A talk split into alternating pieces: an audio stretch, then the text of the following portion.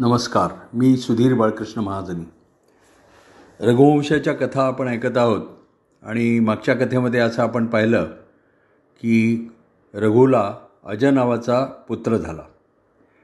पुढे अजय हा दिसामासांनी मोठा होऊ लागला. होता होता तो यवनावस्थेमध्ये आला तरुण झाला आणि एकदा अयोध्येला विदर्भ देशाचा राजा भोज त्याची कन्या इंदुमती तिच्या स्वयंवराचं निमंत्रण आलं. आणि अजानी तिकडे जायचं ठरवलं. त्या निमंत्रणाचा स्वीकार करून तिकडे जायचं ठरवलं. त्याप्रमाणे तो विदर्भ देशाला गेला आणि स्वयंवरामध्ये त्याची जी जागा होती त्या सिंहासनावर तो विराजमान झाला. त्या सिंहासना ते त्या स्वयंवर म स्वयंवरामध्ये मोठा स्वयंवर मंडप मांडला होता. आणि त्याच्या दोन्ही बाजूला अशी सुवर्णाची सिंहासनं होती जिथे भरतखंडातले नेनाळे राजे येऊन बसणार होते. आणि मध्यभागी एक सिंहासन होतं तिथे स्वतः भोजराजा बसणार होता. अशा प्रकारे सर्व तयारी झाली होती आणि त्यावेळेला योग्य वेळ येताच सर्व राजे आपापल्या सिंहासनावर स्थानापन्न झाले आणि थोड्या वेळाने तिथे भोजराजा स्वतः म्हणजे इंदुमतीचा पिता भोजराजा हा हा त्या स्वयंवर मंडपामध्ये आला आणि आपल्या सिंहासनावर जाऊन बसला. त्याबरोबर सर्व राजांनी त्याला उत्थापन दिलं आणि मग त्यांनी सगळ्यांना बसण्याची खून केली आणि सर्व राजे आपापल्या सिंहासनावर बसले. थोड्या वेळाने अगरुगंधाचा सुवास सगळीकडे पसरला आणि मोठा शंखनाद झाला. आणि त्यावेळेला शिबिकेमध्ये बसून राजकन्या इंदुमती तिला घेऊन सुनंदा नावाची जी द्वारपालिका असते या स्वयंवराच्या खास कामासाठी म्हणून तिची नेमणूक असते तर तिला ती द्वारपालिका इंदुमतीला घेऊन त्या सभामंडपामध्ये त्या स्वयंवर मंडपामध्ये आली. आता त्या स्वयंवर मंडपामध्ये भरतखंडातले अनेक राजे जमले होते म्हणजे अंगदेशाचा राजा अवंती देशाचा राजा अनुप देशाचा राजा शूरसेन देशाचा राजा कलिंग देशाचा राजा पांडू देशाचा राजा आणि त्याचबरोबर अयोध्येच्या अयोध्येचा राजा अज असे सगळे तिथे उपस्थित होते. त्या सुनंदा द्वारपालिकेला सर्व सूर्यवंशी आणि चांद्रवंशीय राजांच्या वंशांची त्या राजांची माहिती होती. आणि ती इंदुमतीला एक एक राजाच्या पुढे घेऊन जायची. आणि त्या राजाचा व- देश कोणता आहे त्याचा वंश कसा आहे तो राजा कसा आहे याचं सगळं वर्णन करायची.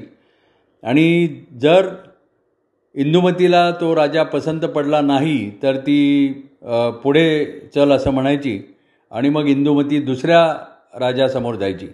सुनंदा दासी तिला घेऊन जायची. तर असा सगळं चाललं होतं. अशा प्रकारे स्वयंवराचा कार्यक्रम चालू होता. आणि एका राजाकडून दुसऱ्या राजाकडे ती इंदुमती चालली होती पुढे पुढे कारण तिला कुठलाच राजा पसंत पडत नव्हता.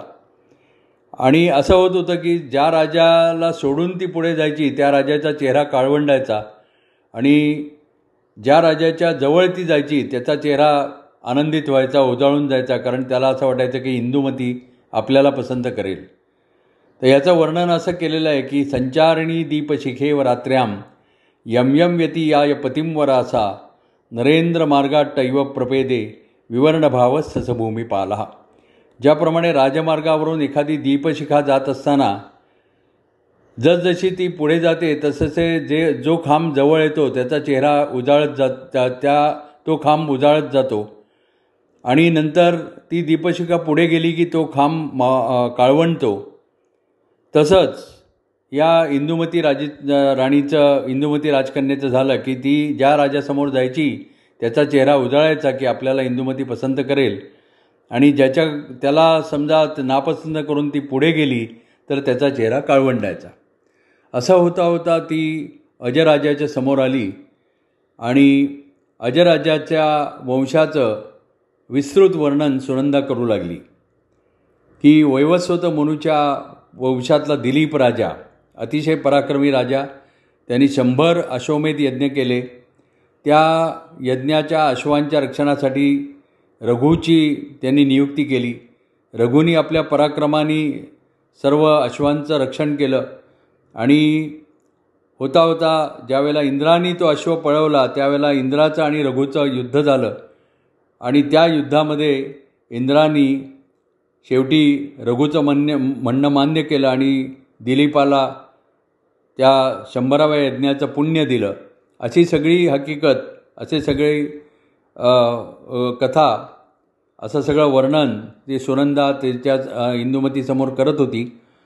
आणि इंदुमतीला तो अज पसंत पडला आणि त्यांनी आपली व तिने आपली वरमाला त्याच्या कंठामध्ये घातली. त्याबरोबर सगळीकडे आनंद आनंद झाला. वाद्य वाजायला लागली मंगलवाद्य वाजायला लागली आणि थाटामध्ये इंदुमती आणि अजय यांचं स्वयंवर झालं आणि मग ते दोघं तिथून आपल्या अयोध्येकडे परत आले. अयोध्येच्या राज्यामध्ये परत आले.